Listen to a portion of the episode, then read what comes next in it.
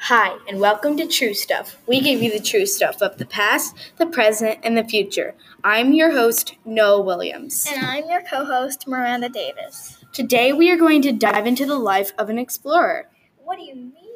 We are literally going to dive into the life of an explorer. But how are we going to dive into the life of an explorer? We are, in, we are going to go back in time and get a job as an explorer. Wait a minute, I never agreed to time travel. You never agree to anything. I guess you're right. Okay, ready? No! Here we go. Where are we? We are by the ocean looking for a job, just like normal, okay? Okay, Look, there are ships up ahead. Let's ch- go check them out. wait, we're going to talk to people? Yeah, how will we get a job without talking to people? Well, I guess you're right. Remember, just act normal, but don't forget, we are in the 16th century. Okay. Look, I think that man is the captain. Let's go talk to him.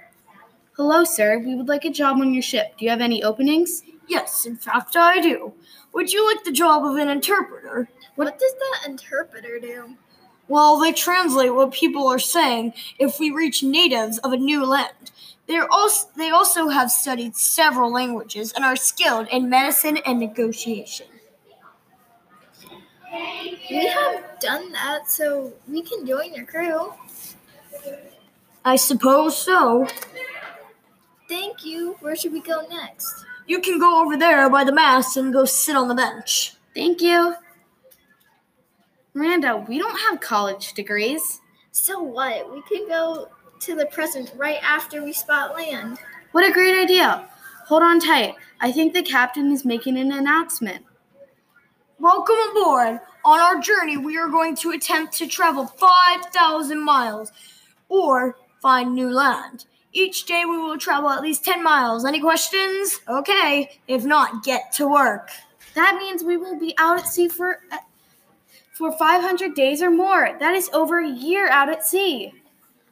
I, I hope we spot land before then. Me too.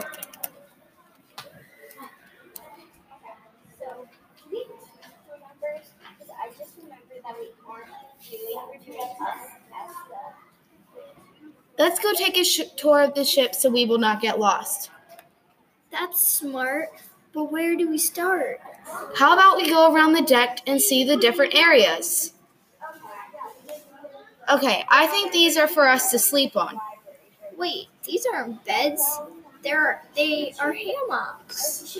Well, yes, that is where explorers slept on their journeys because they can put them on the deck.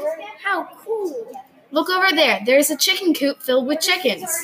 Why are there chickens on a ship?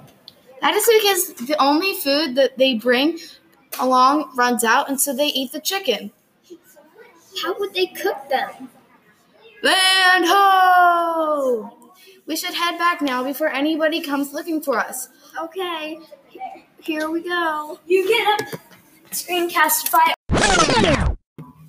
That sure was fun learning about an explorer's life. Yeah, I want to do it again. Me too, and thank you for listening to True Stuff. We give you the true stuff of the past, the present, and the future.